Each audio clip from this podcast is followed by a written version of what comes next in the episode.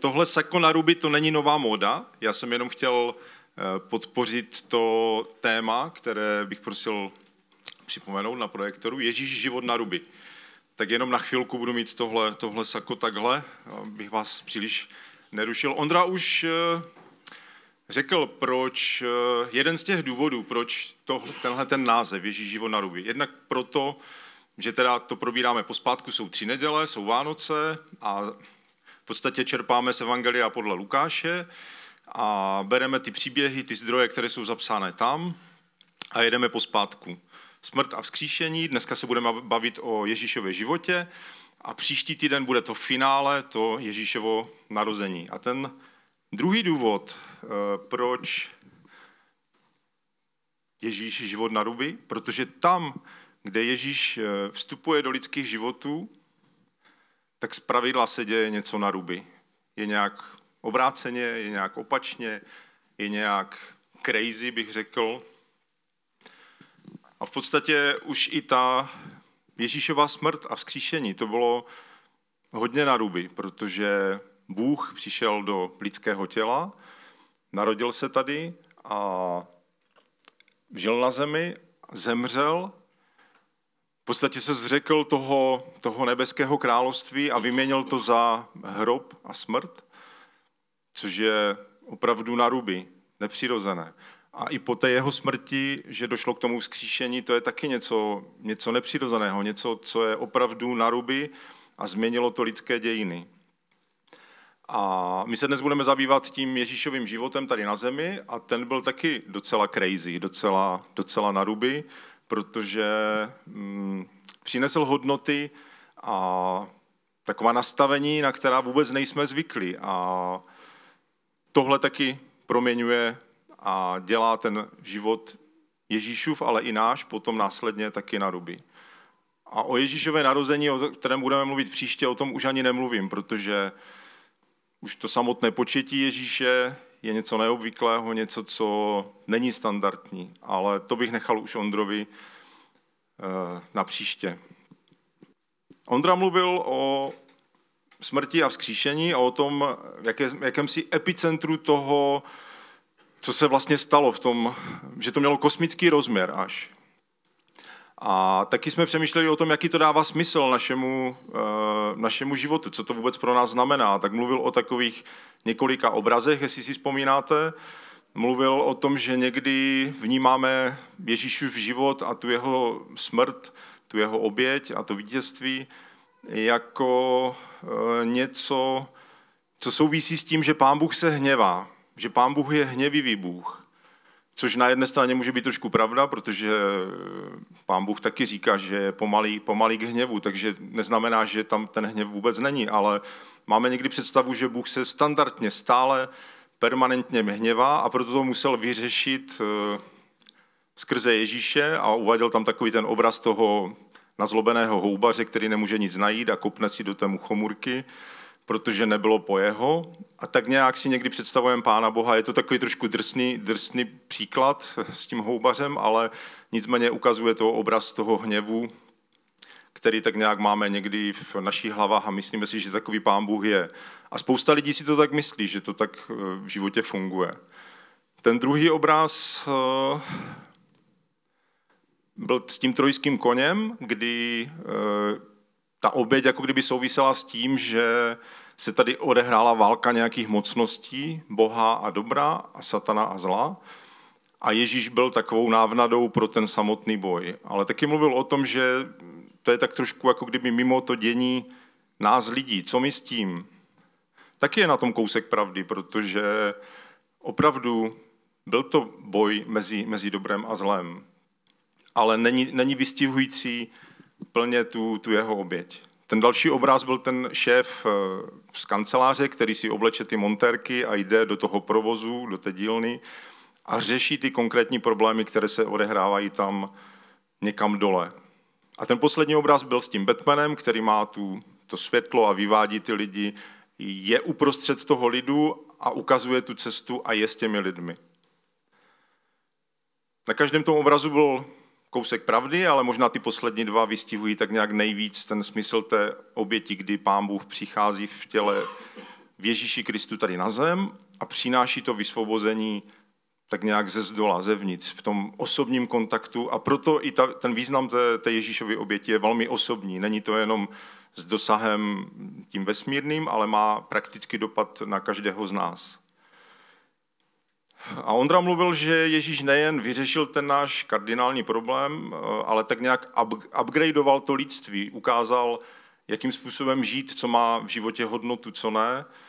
A nasměroval nás, nebo ukázal nám k tomu, že, že nám dal nějaký nový směr, nový záměr a nové, nové možnosti. A my bychom dneska společně chtěli udělat takové zastavení nad Ježíšovým životem, tedy to, co bylo mezi tím narozením a Ježíšovou smrtí.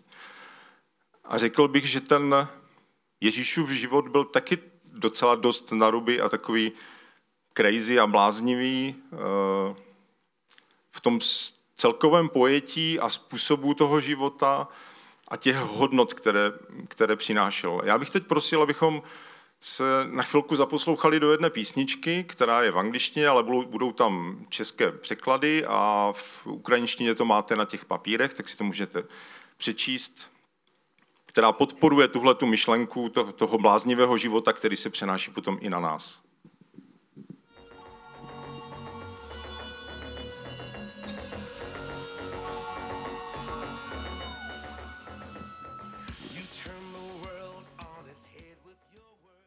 Někdy dobrá písnička je lepší než tisíc slov tady. Takže já věřím, že, že určitě je to k přemýšlení. Samozřejmě některé eh, musí člověk o tom přemýšlet. A o tom to je, že, že musíme přemýšlet o těch věcech a nechat se Ježíšem proměňovat. Já bych ještě prosil teď další text, který tam je z eh, Bible, 1. Korinským 1.25. Neboť to, co je u Boha bláznivé, to je moudřejší než lidé. A o kousek dál, ale co je u světa bláznivé, to si vybral Bůh. Opravdu Ježíšovo učení bylo, už jsme o tom taky mluvili nedávno, bylo plné paradoxů a takových bláznivých výroků. A bylo to i v té písni. První budou poslední. Kdo ztratí svůj život pro mne, ten ho nalezne.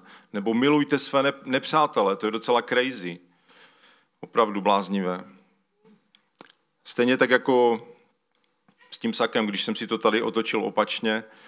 Eh, tohle je všechno jako kdyby naruby v tom životě, tak jak ho standardně vnímáme a jak jsme na něho zvyklí. Ježíš prostě otáčí naše životy, takže to, co je uvnitř, je najednou na povrchu, je to vidět a nějakým způsobem to proměňuje, nebo má možnost proměňovat. Já myslím, že to je i princip spasení. Že si uvědomujeme, že tam někde uvnitř schované, je to schované, máme nějaký hřích, něco, něco špatného, něco, co víme, že je zlé a že potřebujeme s tím pomoct, že si s tím nevíme rady a potřebujeme to dostat na povrch, tak jako když jsem to sako otočil. A vyznáváme své hříchy a vychází to na povrch a je to vyznání Bohu a pán Bůh dává ten nový začátek, což je taky docela bláznivé a je to opravdu na ruby, že se máme znovu narodit. To je příležitost začít život znovu. A tenhle ten princip, já bych řekl, že platí pro náš každodenní život. Ten princip toho nového narození, toho života na ruby. Zkuste si představit, jak tady teď sedíme, že bychom se neviděli tak, jak si vidíme vzájemně do tváří a na těla, ale že bychom byli všichni nějak na ruby. Tam prosím ten další obrázek. Teď nemyslím to, co jste měli na snídani a že bychom viděli vzájemně, jak, jaká máme střeva a vnitřnosti, ale to, co teď máte v těch hlavách, to, co tam je nastaveno, o čem přemýšlíte, čím žijete, co vás v životě trápí, co vás pronásleduje, s čím bojujete, co bychom viděli právě teď? Nepotřebujeme právě teď, aby Ježíš něco změnil v našem životě? A možná to udělal nějak bláznivě, nějak crazy. Prostě na ruby to otočil a něco s tím provedl. Musíme se znovu narodit, začít s Ježíšem dělat něco znovu. A řekl bych, že to platí pro opravdu celý náš život. Já bych se teď chtěl spolu s vámi podívat na několik takových crazy příběhů z, právě z toho Lukáše. Ten první je z osmé kapitoly, prosím zase ten text, zase ho máte v ruštině na, na těch papírech, tak tady je to jenom v češtině, protože je to další text, tak můžeme číst spolu. Připluli do krajiny Gerasenů, která je naproti Galileji. Když vystoupil na břeh, potkal ho nějaký muž z toho města, který měl démony a už dlouhou dobu si neoblekl žádný oděv. A nebydlel v domě, nejbrž v hrobech. Když uviděl Ježíše, vykřikl, padl před ním na zem a řekl silným hlasem, co je ti po mně, Ježíši, synu Boha nejvyššího? Prosím tě, abys mne netrýznil. Ježíš totiž tomu nečistému duchu přikázal, aby od, něho, aby od toho člověka vyšel. Neboť ho častokrát zachvacoval. Ten muž byl spoutáván řetězy a okovy a byl hlídán, ale pouta trhal a démon ho vyháněl na pustá místa. Ježíš se ho otázal, jaké je tvé jméno? On řekl Legie, protože do něho vstoupilo mnoho démonů. A prosili ho, aby jim nepřikazoval odejít do bezedné propasti. Bylo tam početné stádo vepřů, které se páslo na svahu hory. Démoni ho prosili, aby jim dovolil do nich vejít. A dovolil jim to. Démoni vyšli od toho člověka a vešli do vepřů a stádo se zřítilo po svahu do jezera a utopilo se. Když pasáci uviděli, co se stalo, utekli a oznámili to ve městě i ve vesnicích. Lidé vyšli, aby uviděli, co se stalo, přišli k Ježíšovi a nalezli toho člověka, od něhož vyš, vyšli démoni, jak sedí oblečený u Ježíšových nohou a má zdravou mysl a ulekli se. Ti, kteří viděli, jak byl ten démonizovaný zachráněn, jim o tom pověděli. A celé to množství lidí z okolní krajiny Genezarenu, Gerasenu ho požádalo, aby od nich odešel, protože se jich zmocňoval strach. On vystoupil do lodi a vrátil se. Muž, od něhož vyšli démoni, ho prosil, aby směl být s ním. Ježíš ho však propustil a řekl, vrať se domů a vypravuj, jak veliké věci ti učinil Bůh. A on odešel a hlásal po celém městě, jak veliké věci mu učinil Ježíš.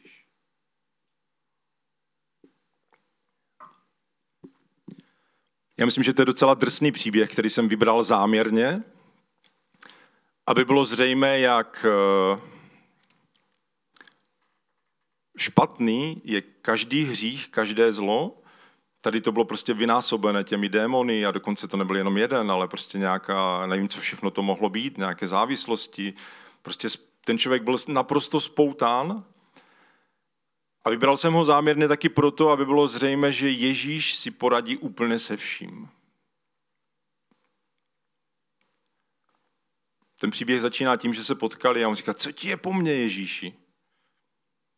Já myslím, že přesně takhle reagujeme v životě, když eh, víme, že něco děláme špatně a někdo nám to třeba chce výtknout, řekne, podívej, tohle je špatné ve tom životě. Co ti je do toho? To je můj život, si můžu dělat, co chci.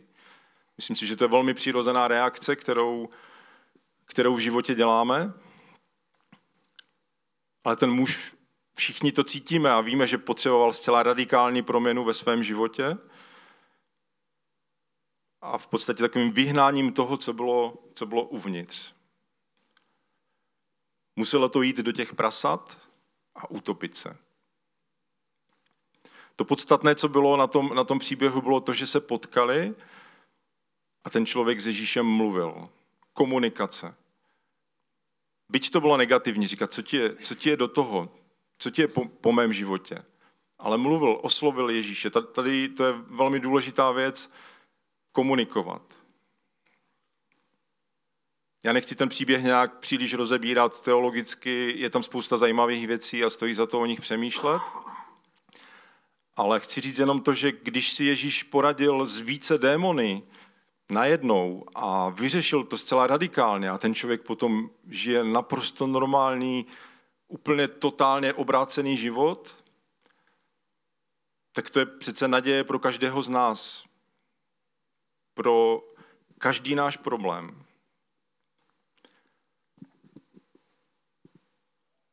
Takhle na ruby a možná bláznivě může vyřešit Ježíš každý náš větší či menší hřích, závislost, zlozvyk, ale třeba i zdánlivě nevinně vypadající špatnosti v našem životě, na které jsme si prostě jenom zvykli. Ale podstatné je to, aby to nezůstalo tam někde uvnitř, abychom se s tím neprali, nebojovali, ne, nenechávali si to pro sebe, ale abychom šli s tím ven. A třeba i tímhletím možná negativním stylem, prostě stejně mi nemůžeš pomoct Ježíši. Ježíš má na každý tady tenhle ten zásadní problém lék a záchranu. Takhle obrátil život jednoho člověka na ruby. Teď se podíváme na druhý příběh. Žena, která se chtěla dotknout Ježíše, dotkla se jeho šatů a změnilo to radikálně její život. Lukáš 8, 43 a 48. Když Ježíš šel, zástupy ho tísnili a byla tam žena, která měla 12 let krvotok a vynaložila na lékaře všechno, co měla a nikdo ji nemohl uzdravit. Přistoupila ze zadu, dotkla se třásní jeho šatu a hned jí krvácení přestalo. Ježíš řekl, kdo se mne dotkl? Když všichni zapírali, řekl Petr, mistře, zástupy tě svírají a tísní a říkáš, kdo se mne dotkl. Ale Ježíš řekl, někdo se mne dotkl, já jsem to poznal, že ode mne vyšla moc. A když žena viděla, že se to neutajilo, s třesením přišla, padla mu k nohám a především lidem vypověděla, proč se ho dotkla a jak hned byla uzdravena. A on jí řekl, dcero, tvá víra tě zachránila, jdi v pokoji. 12 let nemocná žena. Víte co, to, to byl takový ten příklad eh, života dvakrát na ruby, kdy přišlo něco, co jí změnilo zcela zásadním způsobem život, zdravotní problém, který, s kterým se asi velmi těžce žilo a bylo to opravdu komplikované pro její život a nepříjemné. A Ježíš potom přichází a otáčí po druhé ten její život na ruby, protože přišla s konkrétní, s, konkré, s konkrétní prozbou, s konkrétní žádostí, to, co jí trápilo v životě.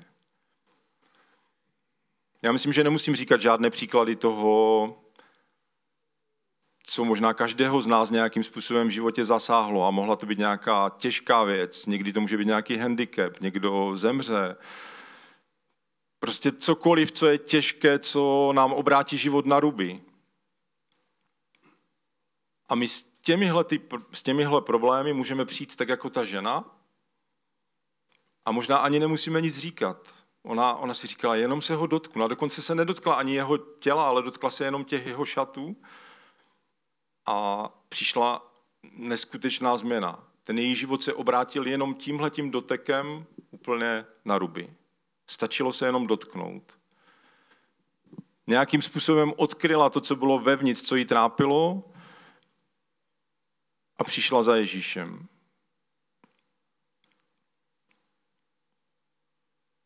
Můžete mít možná nějakou zdravotní záležitost, nějaký problém zdravotní, který vás dlouhodobě trápí v životě. Mohou to být pošramocené blízké vztahy v rodině, finanční problémy, psychické problémy. Možná se cítíš sám a nepochopený. Můžou to být deprese. Možná je nějaká situace kolem tebe, ze které máš strach, možná se bojíš budoucnosti. Je možné, že ti Ježíš může obrátit život na ruby v téhle tvé konkrétní životní situaci udělat něco bláznivého pro tvůj život. Něco crazy, co změní tvůj život. Já teď vůbec neříkám, že to Ježíš udělá, nebo že to musí udělat, protože to nevím. Ale co vím stoprocentně, tak pozná, že se ho chcete dotknout. Že za ním jdete a ch... zkuste si to představit, že se chcete dotknout Ježíše, aby, aby vám pomohl v téhle konkrétní věci v životě, která prostě už roky, možná desítky let se s ní trápíte, tak jako ta žena, a chcete se dotknout Ježíše. Ježíše. A já věřím, že pokud se to nezmění, tak určitě na to Ježíš zareaguje, protože to pozná, že jste se ho chtěli dotknout, nebo že se ho dotýkáte. A bude na to nějakým způsobem reagovat. Možná mu ani nemusíš nic říkat.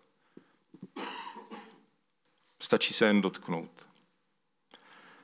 A ten poslední příběh, který chci číst spolu s vámi, je o muži, který viděl nebo chtěl vidět Ježíše, je to o Zacheovi. Lukáš 19, 1 až 10.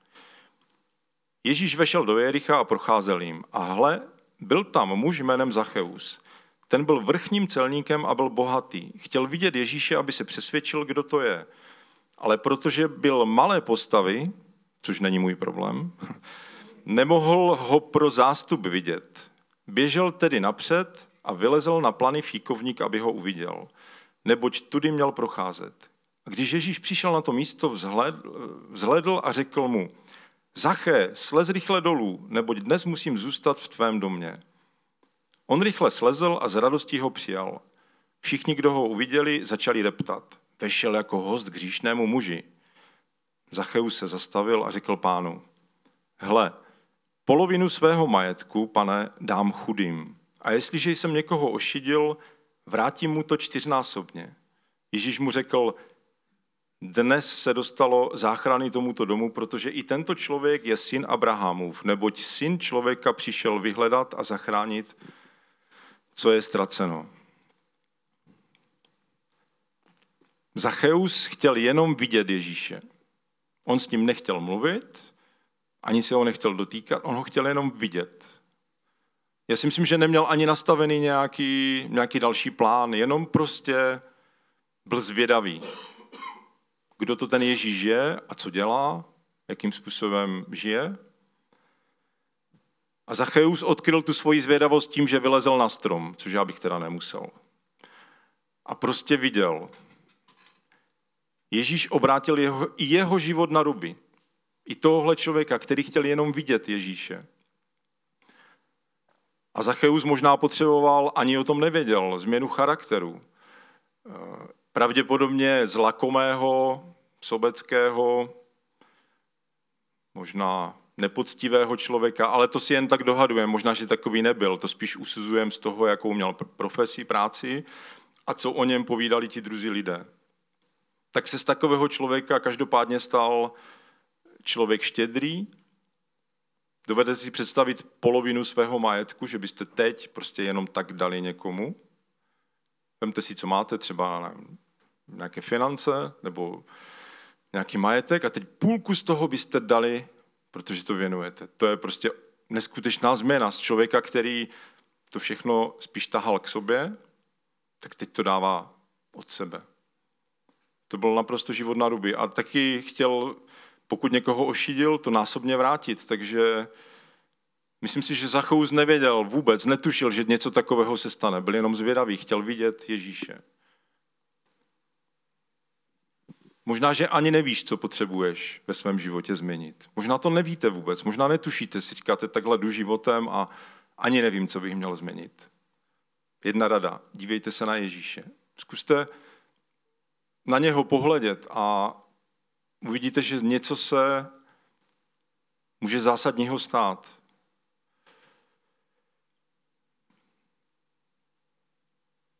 Ježíš obrátil jemu život na ruby, a může obrátit i vám život na ruby. Třeba právě v tom charakteru, v, nějaké, v něčem, co ani si neuvědomujete, že je špatně v životě. Víte co, někdy, někdy můžeme takto objevit i nějaký potenciál, který je v nás a my o něm ani netušíme. Já si dovolím teď uvést jeden, jeden příklad a věřím, že se Milan nebude na mě zlobit, když vedu jeho. Kdo znáte Milana dlouho, tak víte, eh, jak je Milan zaměřený jako křesťan, jako člověk. Já, my jsme vyrůstali v podstatě téměř od malička, i v předchozím sboru, takže Milana znám a s Milanem jsem zažil spoustu evangelizačních programů, akcí. My jsme měli dokonce i takovou skupinu, pěvecká skupina, to se, tenkrát se tomu neříkalo kapela jak tady, ale pěvecká skupina a prostě třetí neděle to byl evangelizační program, Milan to vždycky prostě nějakým způsobem ošefoval, zajistil a chtěli jsme pozvat, aby tam přišli co nejvíc nevěřících lidí a, a mohli jsme nějakým způsobem evangelizovat. Byla výstavka o Bibli. Milan to vedl, oslovil školy, pozval, přišli, viděli prostě jak historii Bible. Prostě tyhle ty programy, to je Milanova parketa. Ale pak byla taky taková potřeba a přišla taková žádost, že by měl být nějaký sociální program v nemocnici prostě péče o, o nemocné, nějaké návštěvy, pastorace. Tohle Milan rád vždycky přenechal někomu jinému. Pokud si dobře vzpomínám, tak to nebylo úplně tvoje parketa, jakože bys do toho šel, ale vždycky tohle mohl dělat někdo jiný. No a pak přišel covid. A já jsem na Milanovi viděl, jako kdyby Jako kdyby se díval na Ježíše, jako kdyby si říkal, co by teď Ježíš dělal na mém místě. A tak Milan šel do roušek, začali se šít roušky, eh, začal být aktivní v tom, seznámil se s náměstkyní v nemocnici a najednou vznikala neskutečná sociální podpora právě těm potřebným, což nebyla vůbec nikdy Milanova parketa. A do toho přišla válka na Ukrajině. Mi připadá až crazy, že Milan si nechal udělat tažné zařízení, aby mohl vozit nábytek pro ukrajinské rodiny. Já si to před 20-30 lety nedovedu představit. Jako jo, na evangelizační akci, repráky, tohle to všechno vezmem. Ale nábytek pro ukrajinské rodiny, to opravdu, mi to připadá neskutečně bláznivé a neskutečně crazy a naruby v tom, jak Ježíš proměňuje naše životy, aniž bychom tušili, že takový potenciál v sobě máme. A řekl bych, že je to moc dobře, že je to takhle crazy. Takže díky Milané. A možná jsou tady další, kteří prožili něco, čím pán Bůh zcela otočil jejich život na ruby a dělají něco, co si nedokázali ještě před pár lety představit. A možná je tam něco, co ve vás vězí a tak jako ten Zacheus ani netušil, co změní Ježíš v jeho životě. Možná je Ježíš je připraven, aby otočil něco zcela na ruby ve vašem životě, abyste to dělali právě teď. A stačí se jenom dívat na Ježíše. Ani nemusíte mluvit, ani se nemusíte dotýkat, jenom se dívat, jakým způsobem Ježíš žil, dívat se na něj. Zkuste si to představit, že se díváte na Ježíše, co by dělal on. Kdo mne znáte, tak víte, že já umím být trochu i pesimistický. Takže nebylo by to úplně úplné tohleto kázání, kdybych neřekl něco pesimistického.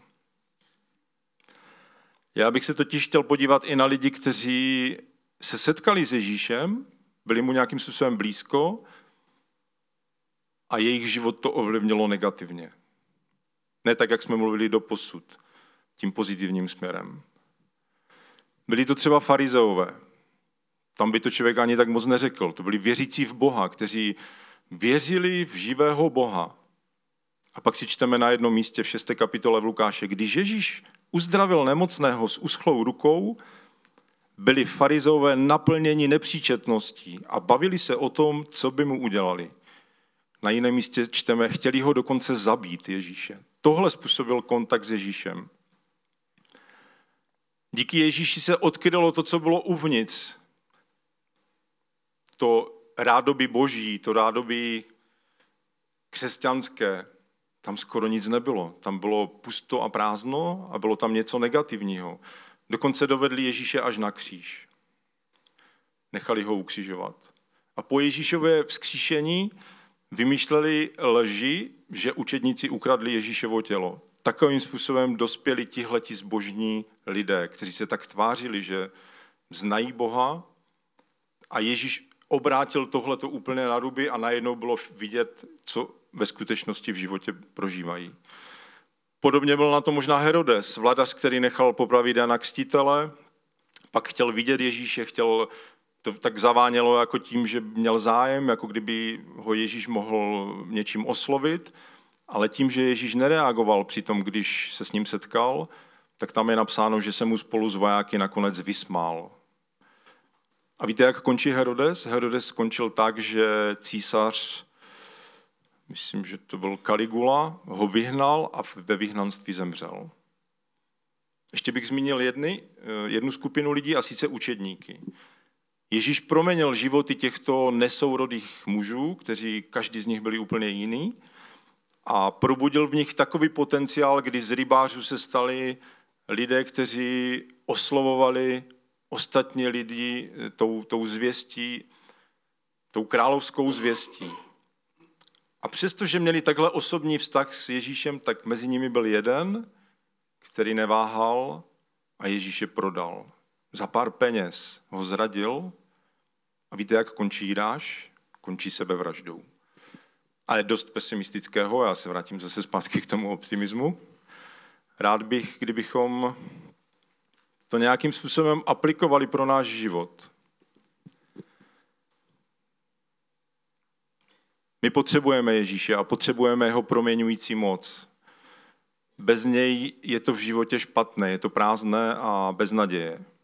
My máme dokonce i v ESK, v té vizi, tenhle ten nádech toho života na ruby, protože tam je lidi milují Ježíše, následují ho a mění se oni i jejich okolí. Prostě s Ježíšem nemůžeme zůstat stejní. Mně připadá, že ten vztah s Ježíšem a to, o čem jsem do posud povídal, docela dobře vystihuje uh, malé dítě a jeho rodiče, třeba maminku. Já to vidím teď na Šimonovi a Madlence, když se o ně stará Eliška. Jsou tam totiž všechny ty tři prvky. Komunikace, dotek a dívání se. Už i ta malá Madlenka, když chce něco říct, a ona nemluví samozřejmě, ona jenom začne plakat, vydávat zvuky, s, ně, s něčím je nespokojená, něco jí trápí, něco zlého je v jejím životě a ta maminka přichází a obrácí její život na, na ruby, odstraní tu překážku, odstraní to špatné, už třeba to, že má hlad, tak ji prostě nakojí. Ten princip toho, že ta maminka zasahuje do té, v rámci té komunikace do jejího života a mění ho. Důležité jsou třeba dotyky. Když Šimon spadne nebo se nějak praští do hlavy, tak víte co, ani nemusí být žádné slovo. Stačí, když ta maminka ho chytne, když ho Eliška chytne za ruku, anebo ho obejme a rázem je, jsou věci úplně jinak. Najednou se to obrátilo na ruby, to nepříjemné, to špatné, ono to nezmizelo, ta boule tam třeba je, ale najednou je to jinak. A taky to vidím i na tom koukání, když eh, se prostě to dítě dívá na ty rodiče, sleduje, tak eh, nějakým způsobem se proměňuje, protože je napodobuje. To je někdy spousta legrace, když vidíme Šimona, jak napodobuje v něčem ty dospěláky. Ale už i ta Madlenka reaguje, prostě ten oční kontakt a ten úsměv se prostě vyloudí už jenom právě díky tomu, že tam je tenhle ten kontakt.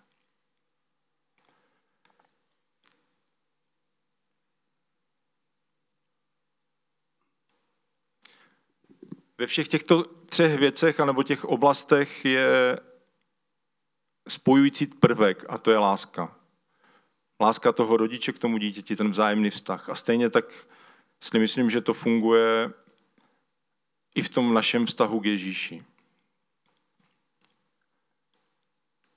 A my potřebujeme, já to chci znovu zopakovat, aby nám to zůstalo, život na ruby v oblasti hříchu a špatných věcí v našem životě, Potřebujeme život na ruby v oblasti našich potřeb a taky v oblasti našeho charakteru a potenciálu našeho života. Potřebujeme, aby Ježíš naše usazené a v úvozovkách spokojené životy obracel na ruby a proměňoval nás. Někdy pán Bůh jenom odkryje a ukáže, co třeba je špatně a někdy to otočí zcela na ruby tím správným směrem. Když si vzpomenete na, to, na tu ilustraci s tím sakem, když jsem to měl otočeno, ono to možná tak ani nebylo vidět, já jsem tam nic neměl, to bylo prázdné. Možná někdy Ježíš otočí náš život na ruby, abychom zjistili, že tam třeba není vůbec žádný vztah s Bohem, že tam je prostě pusto prázdno a potřebujeme, aby ho naplnil něčím opravdovým. Možná potřebujeme takovou změnu v životě. Možná tam může být někde vevnitř strach, a potřebujeme, aby se to změnilo na lásku, protože láska strach mění a odstraňuje. Takže to crazy a naruby může znamenat nápravu a změnu něčeho špatného, tak si můžeme vzpomenout na toho muže s těmi démony. Taky si musí, dejme pozor na, to ne, na tu neochotu neměnit se, tak jako třeba farizové Herodes nebo Jídáš. To crazy a naruby může znamenat potřebnou změnu v našich životech do konkrétní situace, po čem už dlouho toužíme, tak jako ta žena, která trpěla 12 let. Když se budeme chtít Ježíše dotknout. A to crazy a naruby může znamenat změnu našeho charakteru, který odkryje Ježíš, jako u toho Zachea. A nebo to může znamenat právě to otevření našeho potenciálu, o kterém ani třeba nevíme. Takže s Ježíšem to bude vždycky crazy. Vždycky to bude tak trošku bláznivé, vždycky to bude takové neúplně standardní a to je dobře, to je moc dobře, že to takhle je.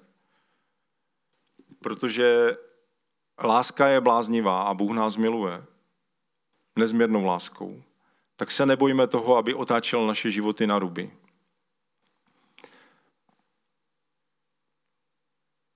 Já vám přeji, abychom i v těch dalších dnech mohli vidět tyhle ty příležitosti v našem životě pro otočení našeho života na ruby. V nějaké proměně. Přeji vám co nejvíce otočených chvíl a situací na ruby, které nás změní ve vztahu k Bohu a k lidem. Co nejvíc rozhovoru s Ježíšem, co nejvíc doteků a co nejvíc pohledů na něj. A možná to na ruby není to, co jsem měl předtím, ale v podstatě možná, že náš život je teď jako kdyby negativně na ruby a potřebujeme ho otočit do toho správného stavu, tak jak mám teď to sako. Takže mluvme s Ježíšem a vzpomeňme si na toho muže z démony a třeba si zajdeme do zoologické zahrady a podívejme se na ta prasátka tam nebo někde do nějakého JZD a, a přemýšlejme o tom, jestli není něco, co, co by mělo s těmi prasaty odejít a, a utopit se. Jestli nebojujeme s něčím takovým. Dotýkej, dotýkejme se něčeho, co je Ježíše. Samozřejmě Ježíš tady teď není, nemůžeme se jeho roucha dotknout, ale máme tady Bibli. Bible to je jeho slovo. To je dobrá volba. Dotýkejme se, držme Bibli, jestli je v mobilu nebo jestli je skutečná fyzická kniha. Dotýkejme se a možná tohle to promění naše potřeby, protože Ježíš to ucítí, že se ho chceme dotknout a změní třeba naši životní situaci, anebo nás tou situací provede. Třeba ji nezmění tak, jak bychom si přáli, ale obejme nás tak, jako ta maminka tím dotekem. A nebo si vzpomeňme na Zaché a koukej, koukejme se kolem sebe. Klidně si vylezme někde na strom, nebo někde nahoru. Nemusí to být na stromě, ať tady nedostanete nějakou pokutu. Teď tam jsou vánoční ozdoby. Ale třeba se jenom tak koukejte kolem sebe, jestli náhodou nejde kolem Ježíš, aby, aby vás v něčem proměnil, aby objevil ve vás nějaký potenciál, který tam je a vy ani o něm nevíte. A třeba vás změní v něčem, co jste vůbec nečekali.